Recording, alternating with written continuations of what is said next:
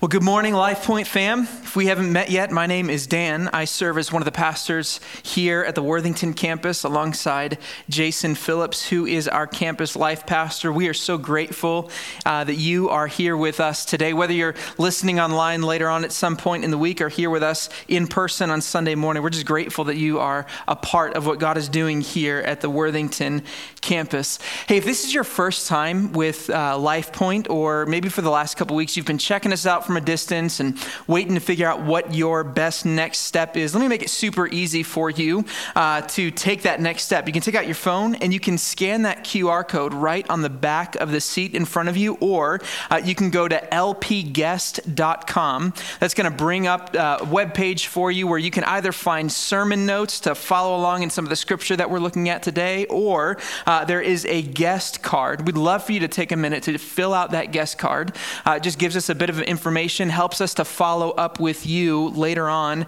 this week, and as a way to say thank you for just being here and being a part today, uh, we're going to make a $5 donation to one of our partner ministries in your honor if you fill out one of those cards. All right, if you have a Bible with you, why don't you open up with me to the New Testament book of Revelation? New Testament book of Revelation. We're going to be in chapter 21, 22 today. This is the last book of the Bible, the last two chapters in the Bible. Uh, just flip to the end of your Bibles. If you're looking at charts and maps, you may be in Revelation, but you're probably you know past the book at that point. You need help finding it. Uh, you can turn to the table of contents. That is your friend. No judgment here from me. And I'm going to say this from the beginning uh, that today I think is going to be a heavy day for. This is a heavy message. We're talking about some very weighty things. And so I would just ask that one, uh, as I'm preaching today, you'd, you'd pray for me while we're preaching, that God would use my words to speak to us, the, to deliver things that we as a community need to hear. Uh, and I ask that you hang with me to the end. This may bring up some very hard memories for you or some things that you have navigated in your own life. And I promise while we go through what feels like the valley of the shadow of death for a moment, we will get to the other side. We will not end in hopelessness. Like I said, this is the last book of the Bible, last two chapters of the Bible. And in many ways, in Revelation, God is tying up all of the loose ends in the whole story of the Bible and really the human story and as I've been working on this message, preparing for today, I have this image that I, I keep coming back to in my mind's eye. I want to describe it for you. Picture, picture like this uh, pristine, beautiful diamond. How many of you remember having to go uh, to pick out a, an engagement ring when you were getting engaged? Right, you remember you have to buy both things. You have to buy a ring, a band, and you have to buy the diamond. And they'll, they'll show you all the, the nicest diamonds. I, you know, I, I, had told them right away, like, hey, you don't you don't need to show me the nicest diamonds. Give me like uh, the third tier. That, that's what I can afford. That was the budget Courtney and I were on at the time. But picture this perfect diamond, no no blemishes, clear, pristine. And and what do you do with a diamond like that?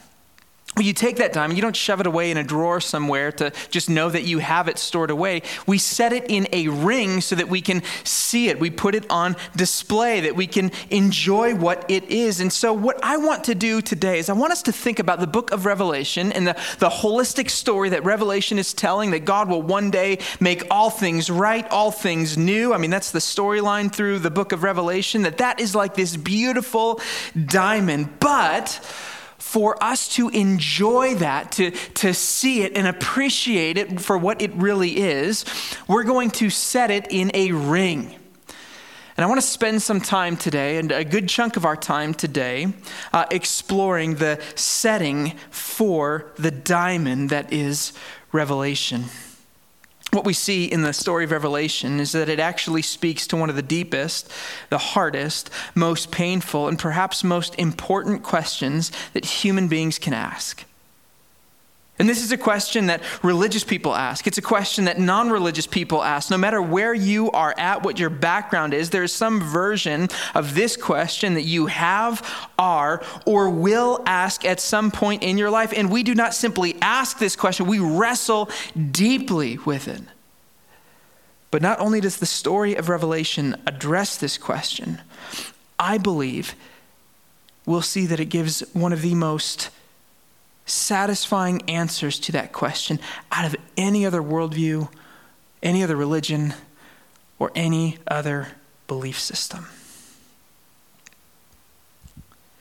May of 2015 was one of the best months of my life. If you can even think about life in that way and kind of boil it down to high points, I, I look at May of 2015 as a high point in my life. Courtney and I had just moved to a new apartment. We were off of uh, campus housing, married student housing, the Moody Bible Institute in downtown Chicago, and I had just gotten hired at our first church in Chicago. Uh, we were living just down the street. As a baseball fan, I loved this. We were two blocks away from where the Chicago White Sox play. And so uh, d- during baseball season, we'd go out and people would be handing out tickets because the Sox weren't very good. And we'd get tickets and go and you know watch games whenever we wanted. I loved this season.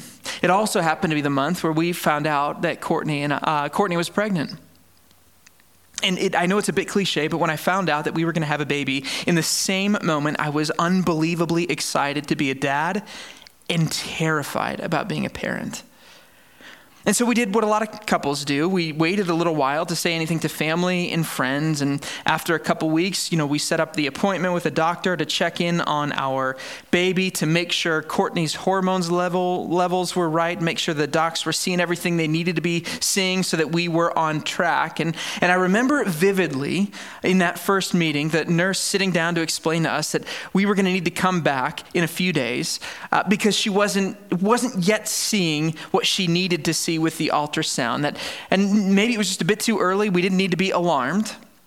But for the next five weeks, we were plunged into this rhythm of going to the doctor every other day so that they could check Courtney's levels again and see if there were progress. And we'd leave with really good news that things were looking better, we were on track, and then we'd get a follow up call saying, hey, we need, we need you to come back and we get the not so good news. Courtney was definitely, definitely pregnant, but the doctor couldn't find our baby's heartbeat. And in late July of that year, we lost our child through a miscarriage. And the pain of that moment was so deep. When it happened, I, I remember Courtney and I just sitting together, weeping. And I didn't really know how to process it as a husband or uh, a father. I, I, didn't know what to do with that, and I kind of went into a shell. And uh, Courtney and I didn't really talk for a while because we both were trying to wrestle through this together. For months after that, I'd walk in on Courtney, she's just crying to herself, thinking about it. And there was, and to some extent still is, this strange mix of emotions. We, I mean, we were heartbroken, confused. And for me, I, I was angry. I was angry at God because I wanted to know why this happened. I, I wanted to know how He could let this happen to us. You see, this morning, as we look at the book of Revelation, we're actually looking at one of the most painful questions people have about God. If He's good, why do bad things happen to us? He is good, why does life feel like we hit trial and suffering and heartache? Wouldn't a good God want to spare us from that? Wouldn't a good God be able to step in and do something so that we don't have to go through these things? For many of you, this question is painful, isn't it? Because there's something going on in your life that right now you are trying to make sense of. You're trying to reconcile why a God who says he loves you would let you have cancer. Why a God who says he loves you and will provide for you would let you not have kids. Would let you watch a loved one die way before you were ready or anyone else was ready? How do you make sense of a good God that would allow endless violence in our cities to simply continue or let the, the terror in places like Israel and Gaza just, just go on to allow tsunamis and hurricanes and earthquakes to take thousands and thousands of lives every year? I mean, how do we make sense of that? As you're asking this question, God is good, why, why, why, do we experience suffering? You're asking this question because, you, because it, it is a painfully familiar and a profoundly personal question. Right? And this is not theoretical or philosophical. We're not just talking about the problem of evil this morning, a deeply, though, personal question. And it's important for all of us to wrestle with because the reality is how we make sense of suffering says a lot about how we view God, and it makes a huge difference for how we're able to endure through suffering. Let me say that one more time. How you and I make sense of suffering, how we understand it, how we explain it, how we think about it, how we process suffering makes a huge difference for how we are able to endure through suffering. In fact, maybe makes a difference for whether or not we're able to endure through it at all. And to guide our conversation today, we're going to look first at some ancient wisdom from the Old Testament. In what is arguably one of the oldest stories in the Bible. We're going to look at the story of Job. And I find that fascinating that Job's story raises this same question uh, if God is good, why do we experience suffering? Because that, that tells us that this is an ancient question. This is not just uh, what modern folks think of or postmodern folks think of when we try and understand religion or the goodness of God. This is what people have wrestled with forever.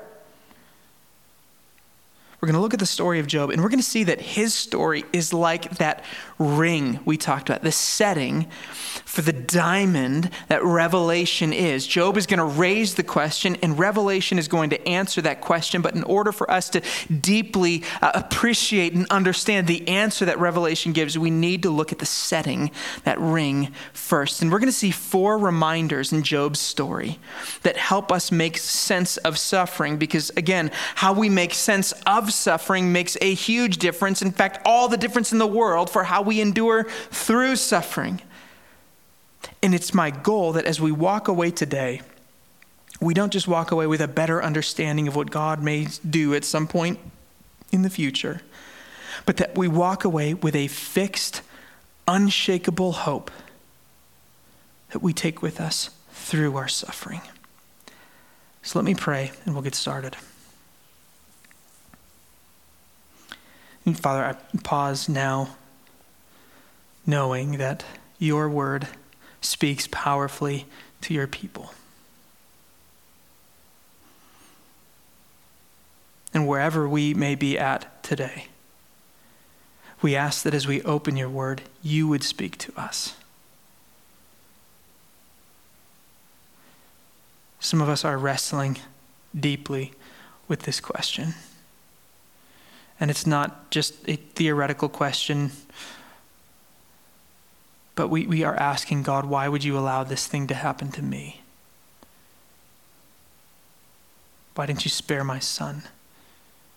Why didn't you spare my neighbor? Why didn't you spare my wife? We're asking a profoundly personal question.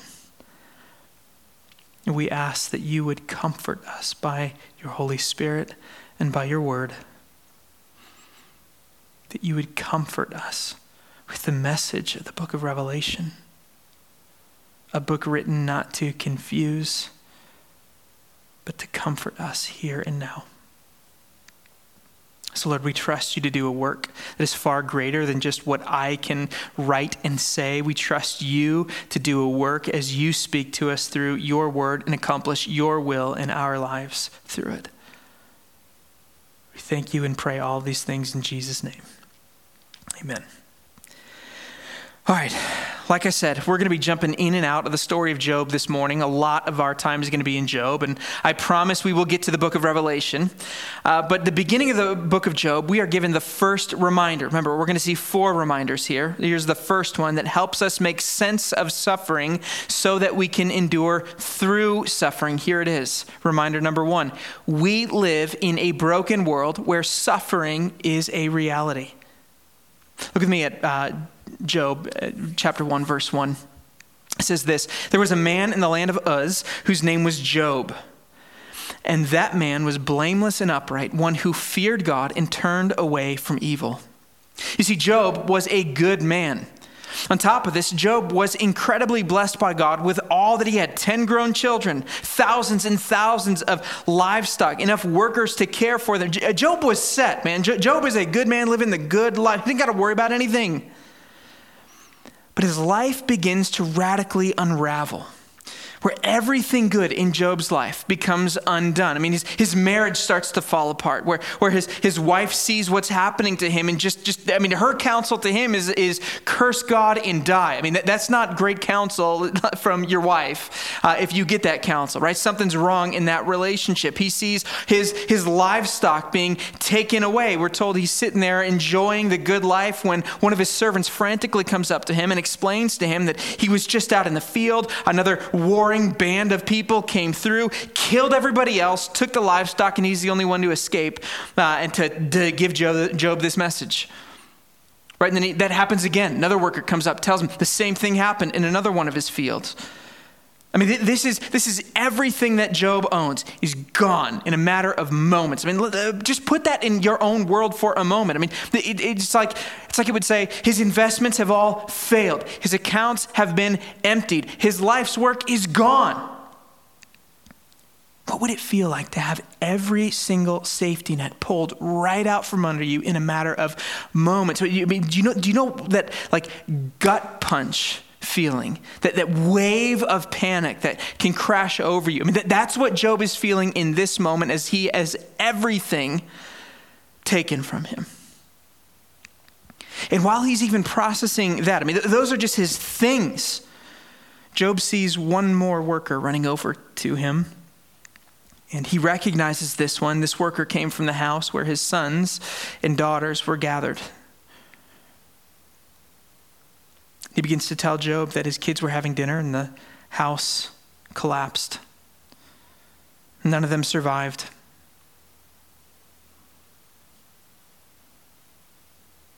He can hardly even speak at this point. And if that weren't enough, Job's health is taken from him as his body is covered in sores. Three of his friends hear about what happened to him, and so they come to be with their friend like any good friends would do. Look with me at Job chapter 2, verse 12. But when they saw him from a distance, they did not recognize him. And they raised their voices and wept. They tore their robes, sprinkled dust on their heads towards heaven. And they sat with him on the ground seven days and seven nights, and no one spoke a word to him, for, for they saw that his suffering was very great. Now, I know we can't fully resonate with everything Job experienced, right? But every single one of us has seen real suffering at some point in our lives, whether it happened to us or around us. And, and, and I think that that brings us back to our question, doesn't it? If God is good, why, why, why do bad things happen? Why is suffering a part of life at all?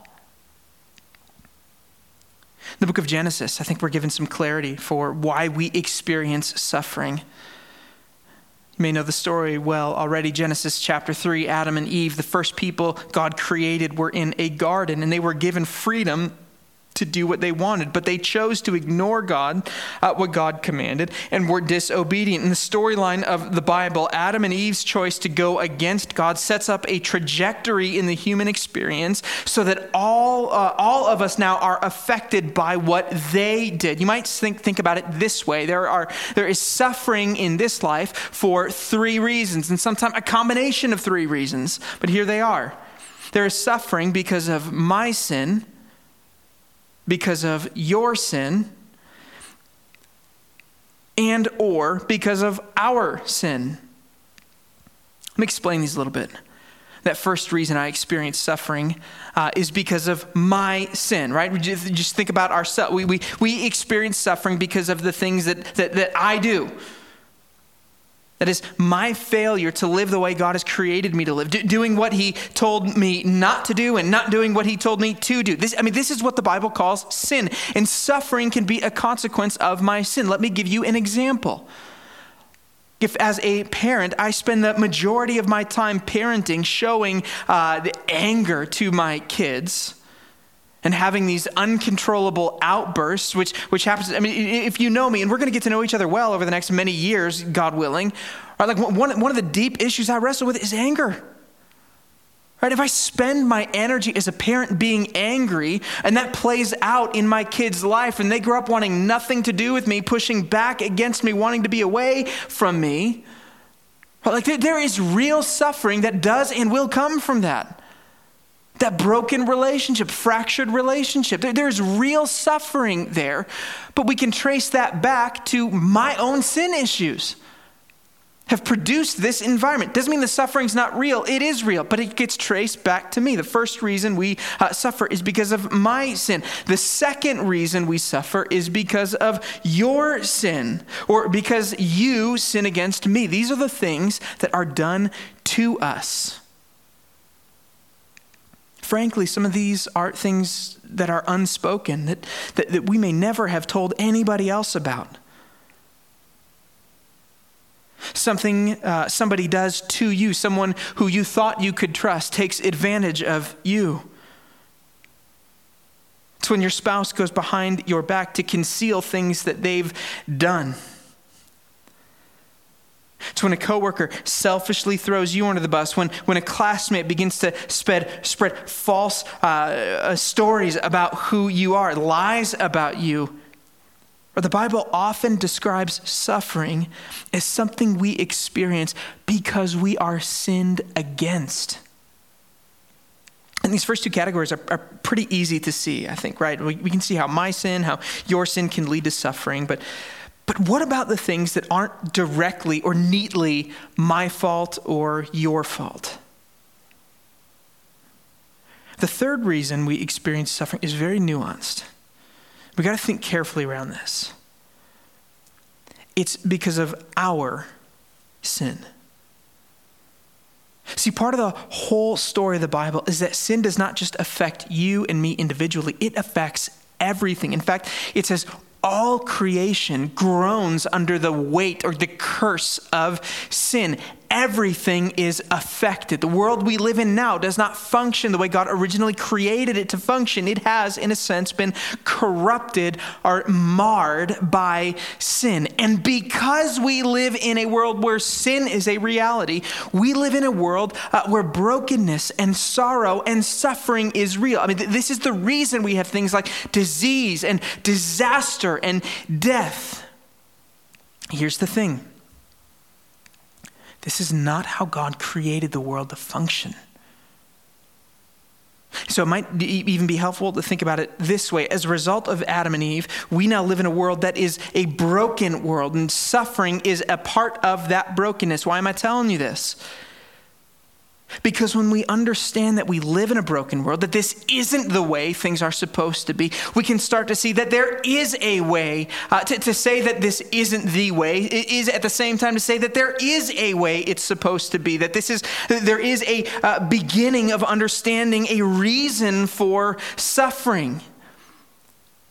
Which means what you encounter in this life, the heartache, the pain, the suffering you encounter in this life, is not meaningless. We can begin to make sense of suffering. And this is the first thing we need to remind ourselves when we ask the question if God is good, why do bad things happen? That, that reminder is that we live in a broken world and suffering is a part of that world. It's a reflection of that brokenness. It's the reason Job experienced suffering. It's the reason we experience suffering. We live in a broken world where suffering is a reality. Here's the second reminder the story of Job continues. We're given that second reminder that will help us make sense of suffering so that we can endure through suffering. Here it is. We won't always know why we experience suffering. Much of what follows this first part of Job's story is this long, drawn out conversation that Job has with his three friends as they start looking for an explanation. Look at me at Job chapter 3. Verse 1 says this After this, Job opened his mouth and cursed the day of his birth. And Job said, Let the day perish on which I was born, and the night that said a man is conceived. I mean, Job starts with mourning over what has happened to him. And really says that the pain he feels is so deep, he wished he's never been born.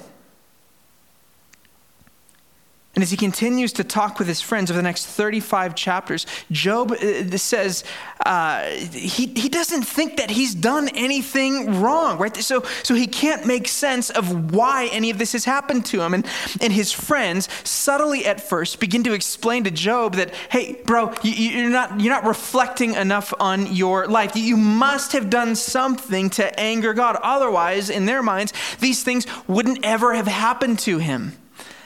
And so they have this back and forth with each other over this. And eventually, Job gets to the point where, where he demands that God either explain why all of these things have happened to him or just take his life because none of it makes sense anymore. And, and you can feel the tension rise in Job's questions as he cries out to God with the resounding uh, question why? Why did this happen to me?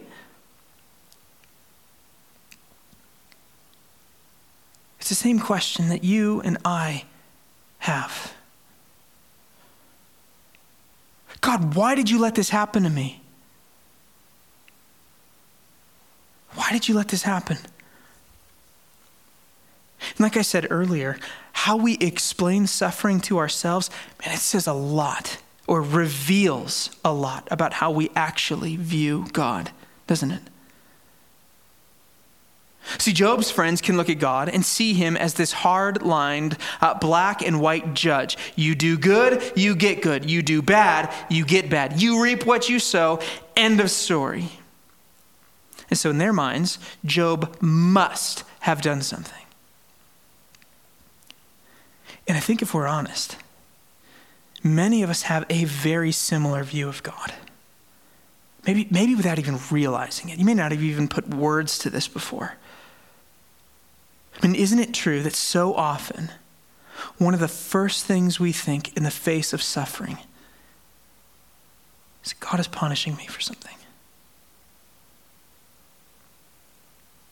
So, just like Job's friends, we can easily find ourselves not believing in the God of the Bible, who, yes, is pictured as a judge, but also as a loving father who knows what we need before we even open up our mouths to ask, who delights to give good gifts to his children, who is gracious and merciful, abounding in steadfast love. And instead of believing in that God, we end up in believing something that's a whole lot more like karma. Right? That we simply get what's coming to us, both the good and the bad. See, how we explain suffering says or reveals a lot about how we view God. And some of us walk away thinking that He is just cold and cruel and want nothing more to do with Him. And that may be you today. Reflecting back and thinking about how you've walked through suffering. Maybe the conclusion you've come to is God must not care. Or he, he's certainly not good, at least not good to you. And finally, God responds to Job. This, this powerful moment in his story. And to be honest, uh, God's response is, is not what we would expect. In fact, we might not even like it at first. Chapter 38, verse 4. He says, Where were you, Job, when I laid the foundation of the earth. Tell me if you have understanding. Who determined its measurements? Surely you know. Who stretched the line upon it? Or on, on what were its bases sunk? Or who laid its cornerstone when the morning stars sang together and all the sons of God shouted for joy? You see, essentially, God tells Job, Hey, I will answer your questions when you can answer mine. And he begins to ask Job a series of questions, questions that only God himself would know how to answer. In other words, God reminds Job that he is not God and so there are things he does not know, there are things he cannot know. And so, to be sure, uh, it is not God simply saying, Hey, I'm God, I can do whatever I want, so step off, bro. No, see, God is giving Job just a glimpse, just a glimpse of his unsearchable power, his unending greatness. And it is as Job begins to see God for who he is that he can finally start to trust God with what he does. But in all of what God says here, there's something missing an answer. I mean, God never explains to Job why he experienced the suffering that he did. And yet, God not giving an answer is one of the most profound parts of this story. If God really is good, then why do bad things still happen? Friends, in the second part of Job's story, we are reminded that oftentimes we don't know. And some of you may need to hear this today. It's okay for you to say that. When you're sitting across with your friends and they're asking, like, how, how, would, how would God allow this to happen to me as a follower of Jesus? It's okay for you to say, I don't know. Now, that's not to say we never see reasons for our suffering. But sometimes we're able to see that God was using a very difficult season to shape us for the next one. In fact, uh, elsewhere in the Bible, the book of Romans, we are reminded that God is able to use all things in our lives to bring about good, right? And we, we know that those who love God, for those who love God, all things work together for good. Those who are called according to his uh, purposes, Romans 8 28. And praise God, that is true. But we are reminded in the story of Job that we might never really see or fully see why or how God is able to use suffering for good. Romans tells us that he uses it for good, not necessarily that we will see why or how he uses it for good. Courtney and I still don't know how God could use our experience for good or why he would need to use that kind of experience in the first place. Some of you might be in the same place. You have some kind of experience in your life that you, you don't know how to make sense of, that you might have asked the same question How could you use this God? Why? How? Friends, you see, just because there is no good that we can conceive of at this moment in time does not mean there is no good God could ever bring from it. You see, in the first part of Job's story, we are reminded that bad things happen because we live in a broken uh, world. The second reminder is that we won't always know why we suffer. But those two things by themselves are not enough because by themselves they don't offer any hope. See, by themselves, these two reminders fail to address the deeper question we're actually asking when we ask, if God is good, why do bad things happen to me? See, the deep down uh, question we're asking when we experience profound sorrow and suffering, what we really want to know is, has God forgotten me? Has He abandoned me? Does he love me? Friends, this is the third reminder for us tonight that helps us make sense of suffering so that we can endure through suffering, that God is with us even in our suffering. And frankly, this is what makes the Christian story so utterly unique because it is only in the Christian story that God does not simply watch our suffering from afar, but He Himself actually steps into our suffering. He, he enters into the human experience to suffer too. You see, it is in the person of Jesus, the, the, the, creator of all things, who enters into the broken world that we live in, embodied in uh, flesh to take on our own heartache and our own trouble. It is Jesus who is the new and better Adam who lived in perfect obedience to all of what God commanded. And yet on the cross, it is Jesus who experiences cosmic abandonment as he cries out, My God, my God, why? Why have you forsaken me? You see, the same question we ask, Jesus asks. He's nailed to a cross, dying the death that we should have died in our place for our sin and brokenness. Yet the good news we proclaim as followers of Jesus is that he did not stay dead, but rose again from the dead with the promise and hope for new life for any and all who would trust in him to pledge their allegiance in him and him alone. You see, the reality is the Christian story does not offer us any concrete reasons for our suffering. It doesn't. But what we see in the story of Jesus is that when we put our faith in what he has done, we can have hope in the midst of our suffering because God is with us in our suffering. And so he has not forgotten us, he has not abandoned us, he has not, uh, we're not unloved. In fact, it is the story of the cross that confirms God takes our suffering so seriously that he takes it on himself. Friends, Jesus suffered and died alone so that we wouldn't have to. Even in our suffering, He is with us. And still, that is not the end of the story. You see, when we look at the last part of Job's story, we are given the fourth reminder that will help us make sense of suffering so that we can endure through suffering. And honestly, this is where we see the true diamond set in its place. The story of Revelation is summed up here in this final chapter of Job, this final reminder, the thing that we have spent 10 weeks building up to in our series. Here it is, reminder number four God's plan is to one day do away with all suffering. Job's story ends in an interesting way. Look with me at the end of the book, chapter 42. And after God responds to Job with all the questions that he asks, and even after he's not given Job an answer, the story ends with all of what Job lost in his suffering being restored to him. He's given seven do- sons, three daughters, and so, in, in, in, a sense, his family is restored. The last thing we're told is that Job lived many years after this point, so his health is restored. He's still married, so his marriage is restored. And all of what Job lost in his suffering, God makes right.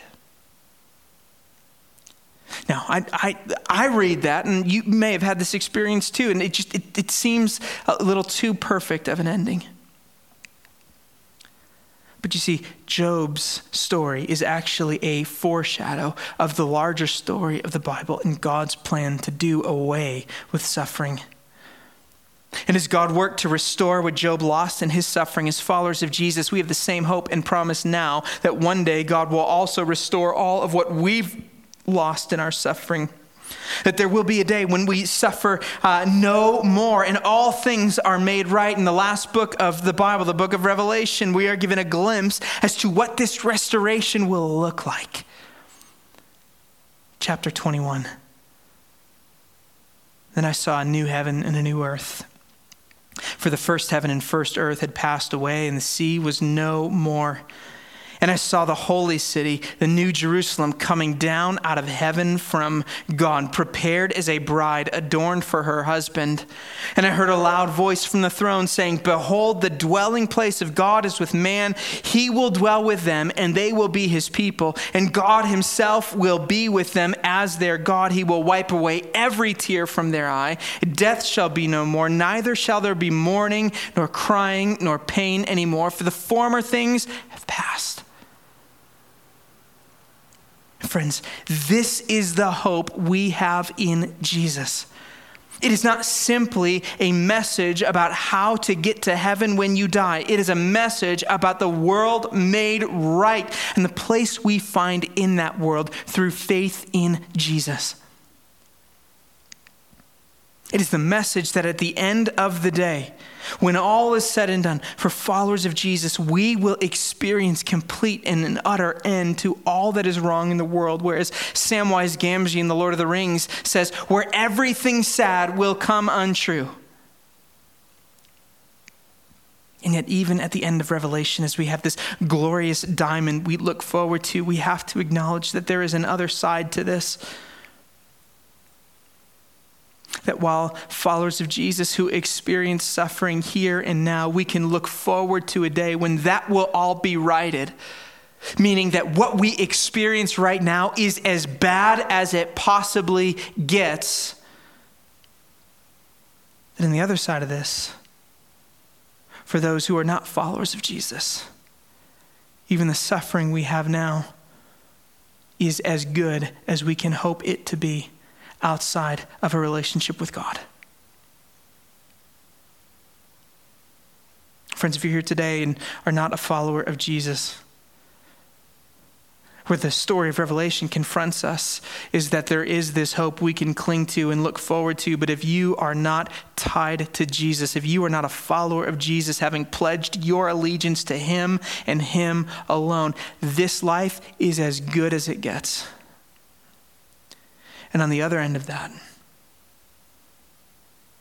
is eternal suffering and pain and hardship. Is why the scriptures often call this place weeping and uh, a place of weeping and gnashing of teeth. See, where uh, we get sidetracked in talking about hell, sometimes we only think of it in terms of uh, fire and an inferno. In fact, I think our, our idea of hell is so much more shaped by uh, the 15th century work of Dante's Inferno than it is by the Bible. But what we see in the consistent witness in the scripture is that hell is a place of eternal suffering. My plea with you today is to turn to Jesus. That you would take hold of the true hope we have in Him and enter in to the kingdom that we long for in Jesus.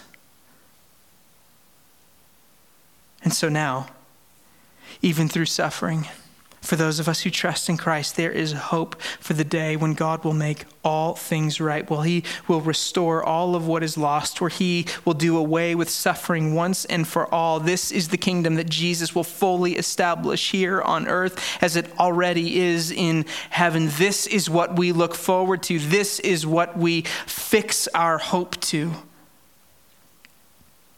Friends, if God is good, why do bad things happen? Well, when we look to the full story of Job and the full story of Revelation, we see the diamond set in its ring. We get help answering this question because we are reminded that, yes, we live in a broken world where suffering is a reality. And yes, we might not always know why we experience suffering, but the Christian story reminds us that we, we are able to endure through suffering because in Jesus, God suffers with us, and his plan is to one day do away with suffering an eternity where there is no more pain. And friends, this is the true beginning of what God will ultimately do forever. I love how this is pictured at the end of C.S. Lewis's famous uh, allegory of the Christian worldview, The Chronicles of Narnia. If you know the story, you know it follows four children who discover this magical land of Narnia, and they, they, they live an entire lifetime and eons in the, the land of Narnia. And I love how this entire storyline ends as C.S. Lewis himself is trying to capture the major themes of the book of Revelation. And he writes this He says, But for them, it was only the beginning of the real story. All their life in this world and all their adventures in Narnia had only been the cover and the title page. Now, at last, they were beginning chapter one of the great story which no one on earth has read, which goes on forever, in which every chapter is better than the one before. Let's pray.